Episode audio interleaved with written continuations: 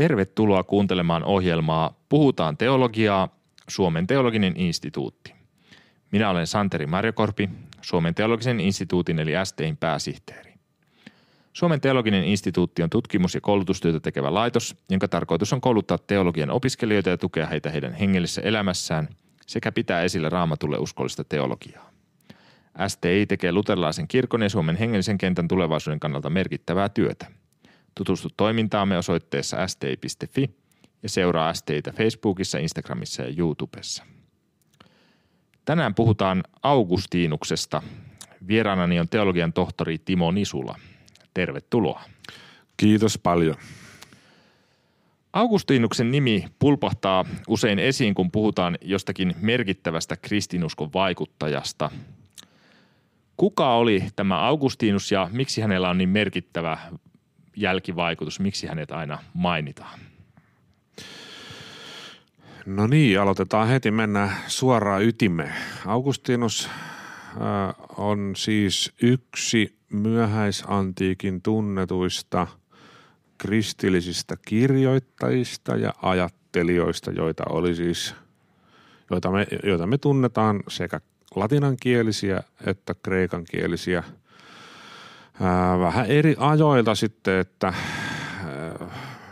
puhutaan ikään kuin alkukirkon ja, ja varhaisen kirkon teologeista tai kristityistä kirjoittajista ja sitten semmoisesta vähän kypsemmän vanhan kirkon tradition edustajista, niin Augustinus eli siis tuossa – 300-400-lukujen molemmin puolin. Hän syntyi 354 ja kuoli vuonna 430 elokuussa. Ja hän sijoittuu sellaiseen aikaan, jossa kristinusko ei ole enää vainottu uskonto, vaan, vaan sallittu. Ja sitten ihan siellä, siellä loppuvuosi, hänen elämänsä loppuvuosikymmeninä, niin oikeastaan käytännössä valtiovallan mielestä ainoa sallittu uskonto. Tämä ei tarkoita sitä, että, että muut perinteiset roomalaiset uskonnot olisi jotenkin napista painamalla vaan niin kuin lakannut olemasta. Tietenkin se muutos oli niin kuin hita, hitaampi tässä, mutta kuitenkin hän asettuu tällaiseen murroskohtaan, merkilliseen ja, ja kiinnostavaankin murroskohtaan, jonka hän itsekin panee merkille, että, että nyt tässä alkaa asioita tapahtua – Ähm, no miksi hän on sitten niin semmoinen merkittävä ja miksi hänestä jo, niin tuntuu, että monet hänen nimensä tietää ja, ja, ja hän tulee esiin erilaisissa yhteyksissä, niin siihen on tietysti monia syitä. Ensimmäinen on tällainen he, hänen henkilönsä liittyvä syy, että hän on ajattelijana ja kirjoittajana ollut aika omintakeina ja oivaltava.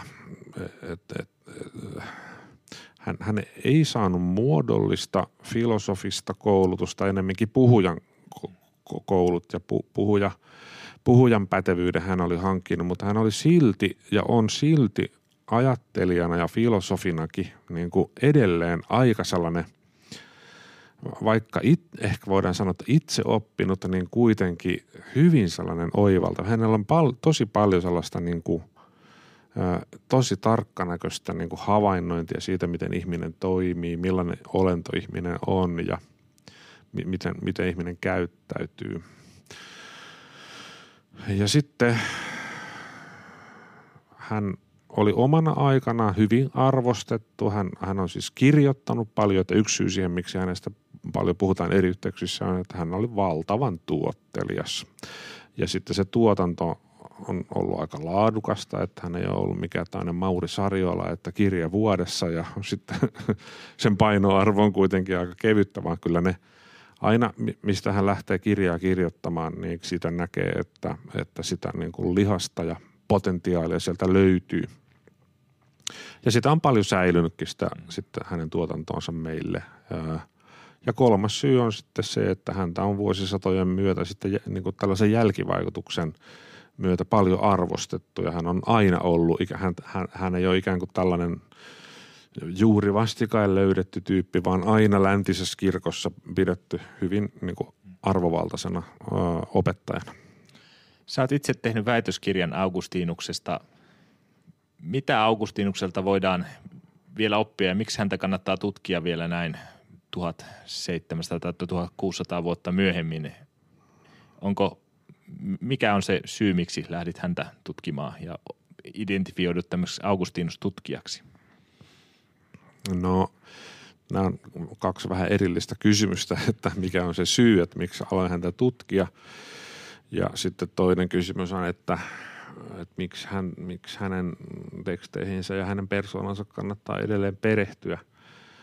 Tutkimuksessa monesti keskitytään johonkin aika sellaiseen yksityiskohtaiseen ja, ja ei ehkä niin semmoiseen laajalle yleisölle niin kuin kauhean merkittävään asiaan, mutta, mutta silloin mä muistan nuorena poikana, kun aloin sitä pohtia sitä opinnäytteen tekemistä, niin se liittyi kyllä tällaiseen, mikä mua kiinnosti yleisesti ottaen aika paljon, eli tällainen kristillinen ihmiskuva.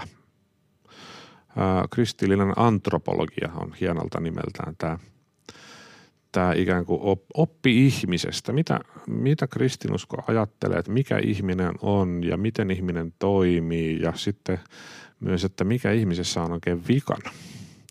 Ja, ja tähän vikapuoleen sitten keskittyy se mun, mun väitöskirja, eli ihmisen, ihmisen tota, ää, tahtoon ja haluihin ja vietteihin liittyvä vääntyneisyys, josta Augustinus on tosi erinomainen ja, ja tarkka ja viiltäväkin kirjoittaja. Että hänellä on semmoinen ikään kuin kyky nähdä tätä pu- pimeää puolta.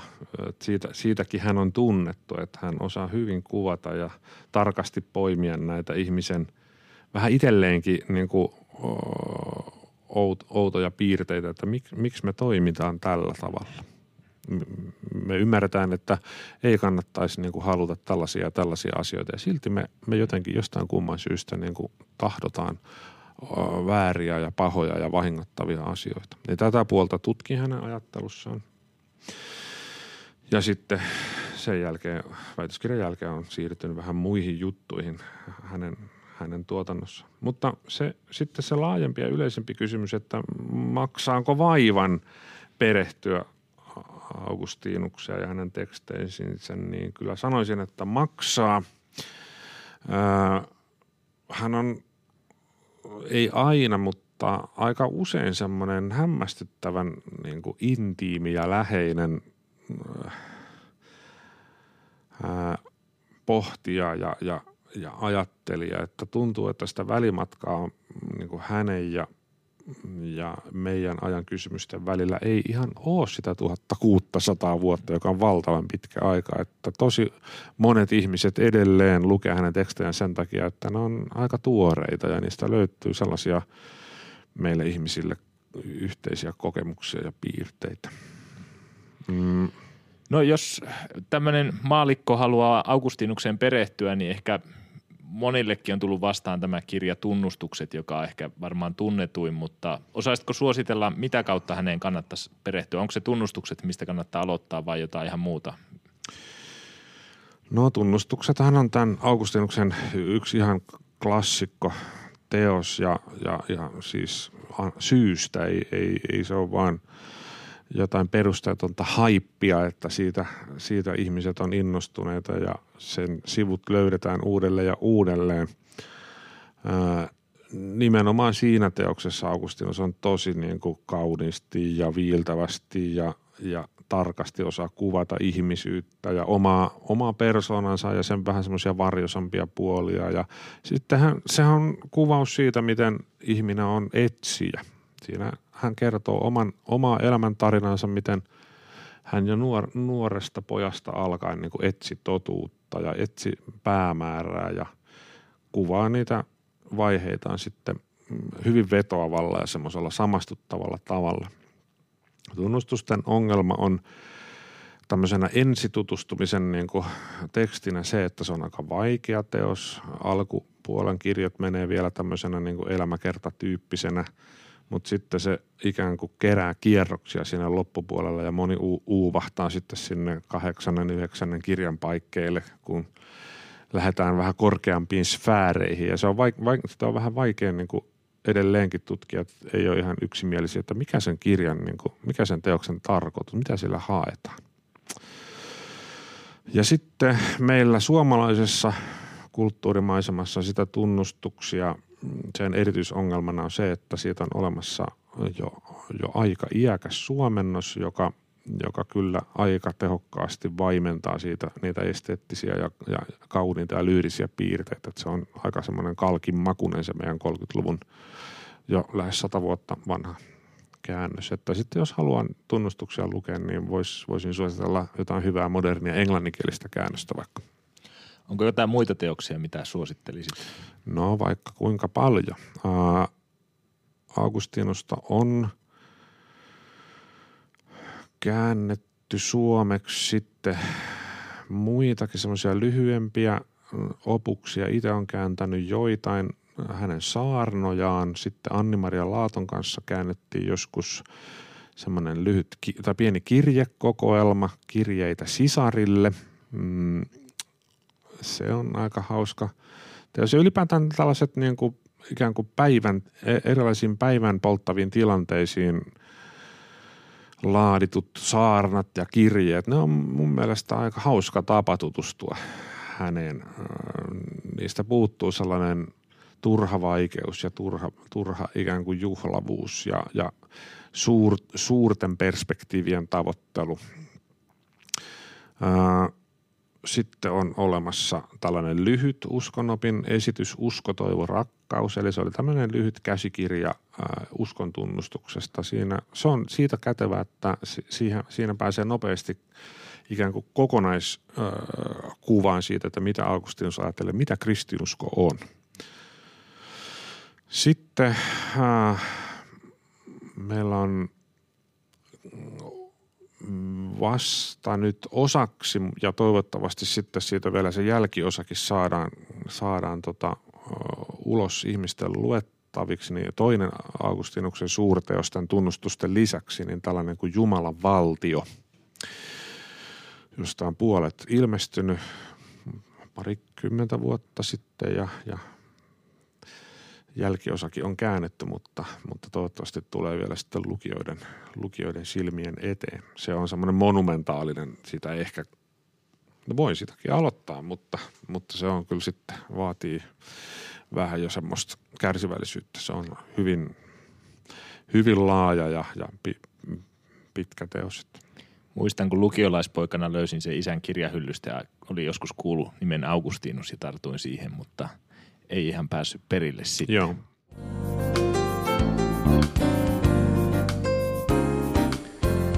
Kuuntelet ohjelmaa Puhutaan teologiaa, Suomen teologinen instituutti. Minä olen STin pääsihteeri Santeri Marjokorpi ja vieraanani on teologian tohtori Timo Nisula. Tänään puhumme Augustiinuksesta. Luterilaisessa ajattelussa Augustiinukseen viitataan aika usein ja hänet otetaan jonkinlaisena esimerkkinä – etenkin näistä armo-oppiin liittyvistä asioista. Miksi hänestä on tullut siinä niin keskeinen opettaja? No joo, Augustinukselle on myö, myöhempinä aikoina annettu tällainen ju, juhlava ö, titteli. Hän on, hän on doktor gratie, eli armon opettaja ja se kertoo siitä, että nimenomaan tämä armo-oppi ja, ja kysymys armosta, Jumalan armosta on, oli hänelle todella niin kuin keskeinen ja, ja se näkyy hänen kautta koko hänen uransa kaikessa, lähes kaikessa, kaikessa siinä, mitä hän kirjoittaa, niin, niin pyöritään vähän tämän kuuman puuron ympärillä. Um,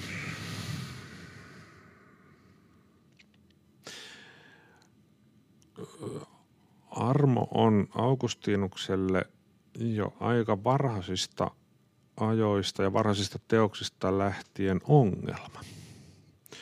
Se ei ole tällainen itsestäänselvä lempeä pyhäkoulutädin asenne, armollinen asenne kaikkia ihmisiä kohtaan, vaan, vaan se on raamatullinen ongelma, joka jotenkin täytyisi osata ratkaista – ja kaikkein niin kuin terävimmin tämä ongelma näkyy hänellä 390-luvun teoksissa, jossa hän pikkuhiljaa alkaa lähestyä sitä, sitä vaikeaa kysymystä, että, että mikä on se peruste, millä perusteella Jumala armahtaa ihmiset. Mistä löydetään se peruste, että Jumala ei tuomitsekaan meitä kaikkia ihmisiä iankaikkisen kadotukseen, josta Augustinus ajattelee, että aika monet, ellei peräti kaikki, olisi ansainnut viimeisenä päivänä langettavan kielteisen tuomion. Kaikki pääsevät helvettiin. Mutta nyt sitten kuitenkin kristinusko opettaa, että Jumala antaa armonsa, mutta kenelle ja miksi? Ja tätähän sitten useammassakin tällaisessa mm, filosofisessa ja, ja niin kuin eksegeettisessä, eli raamatun tekstejä opettavassa ja avaavassa teoksessa tutkii, kunnes tullaan vuoteen 396, jolloin Milanosta Simplikianus-niminen piispa lähettää hänelle äh, kysymyksiä, jotka, jotka ikään kuin – ne, ne koskee Paavalin roomalaiskirjettä lukuja 9-11 ja siellä Jaakobin ja Eesaun kohtalo. Miksi Jumala valitsi Jaakobin, mutta hylkäsi Eesaun? Ja tämä on ikään kuin tällainen, tämä on tällainen, sitä voisi ehkä verrata tällaiseen huutoon jonka yksinäinen hiihtäjä päästää tunturi kurussa ja se huuto, kun se kaikuu siellä keväisessä äh, jyrkän, jyrkässä kurussa, niin se laukaisee liikkeelle äh, massiivisen lumivyöryn. Ja, ja niin näyttää jotenkin käyvän, että, että Augustinus alkaa vastata tähän Simplikianuksen kysymykseen ja se on jännittävästi kirjoitettu. Siis voiko – Voiko tällainen eksegeettinen pieni kirjoitelma olla huippujännittävä? Ainakin tässä tapauksessa voi. Siitä oikein paistaa se, miten Augustinus painii tämän ongelman kanssa, niin kuin Eero Huovinen aina painii kaikkien kysymysten kanssa, niin niin tekee nyt Augustinus ja hän hakee ja etsii, että mikä on se peruste, että Jumala valitsee Jaakobin, mutta ei Eesauta. Ja sitten se teos päättyy lopputulokseen, joka säilyy Augustinuksen mukana koko hänen elämänsä ajan. Ei ole mitään, per- me, me emme voi löytää mitään perustetta. Jumala armahtaa kenet tahtoo ja kadottaa kenet tahtoo. Ja, ja tämä on hurja vastaus ja Augustinus ymmärtää, että se on tosi hurja, mutta sen vastauksen kanssa hän sitten siitä eteenpäin elää.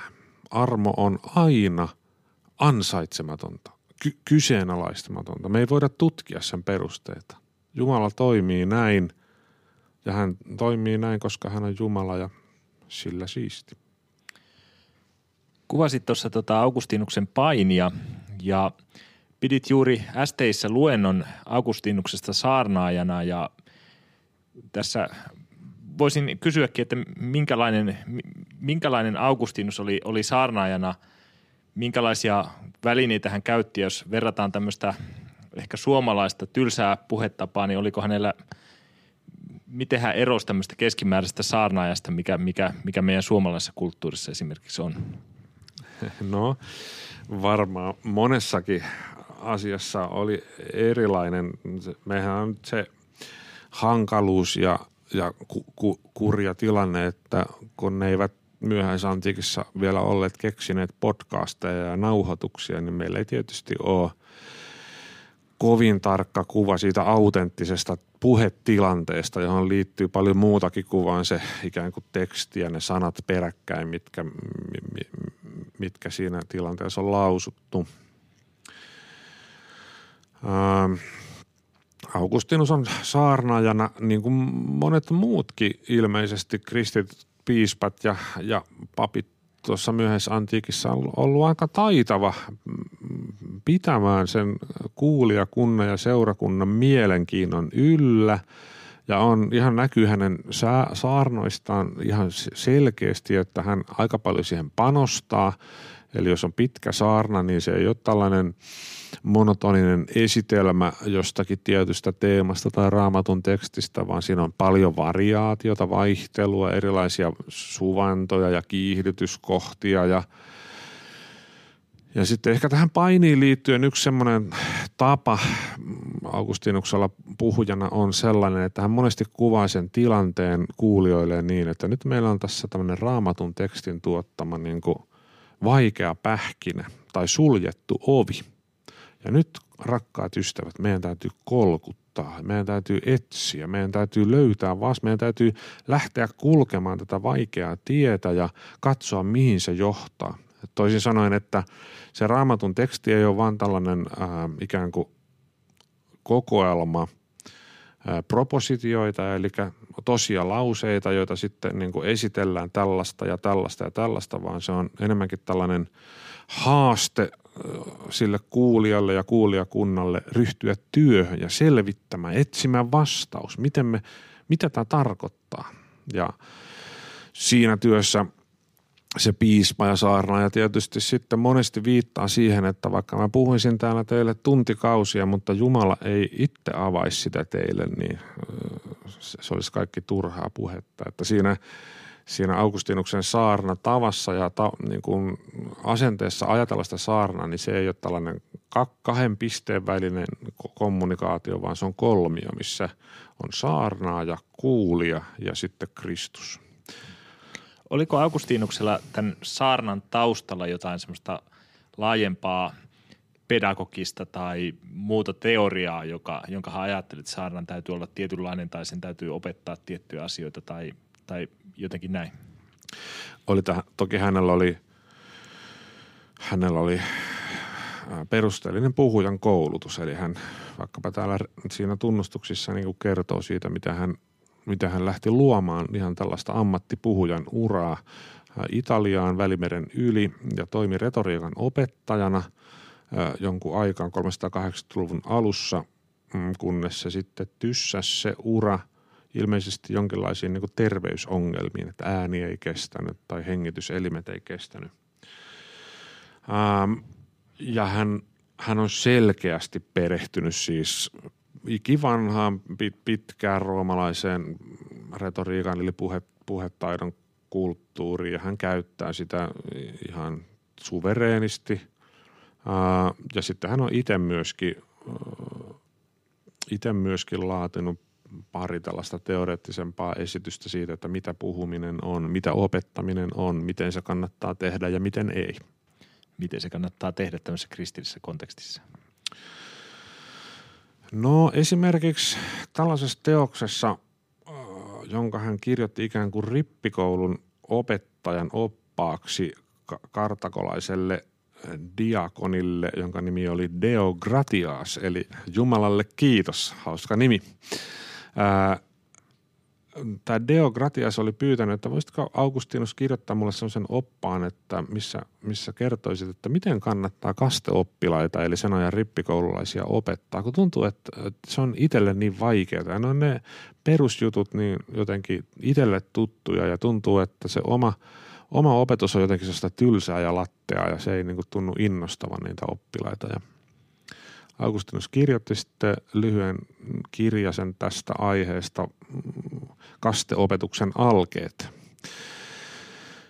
Ja yksi semmoinen vähän, se, se, on, se, on, se on erinomainen teos. Se, se ensinnäkin se, siitä käy ilmi se, että semmoiset asiat, että mitä, mitä meille nykyään esitellään pedagogiikan uusimpina löytöinä, niin ne on, ne on intuitiivisesti ollut jo maalaisjärjen kautta tuttuja – tälle 400-luvun piispalle. Että hän, hän ei suinkaan ole tällainen, niin kuin meillä on kuva keskiajan opetustyylistä, että se on semmoista ulkoa päähän pänttäämistä ja karttakepillä hakataan niin kauan, että ihminen osaa ulkoa ne jutut.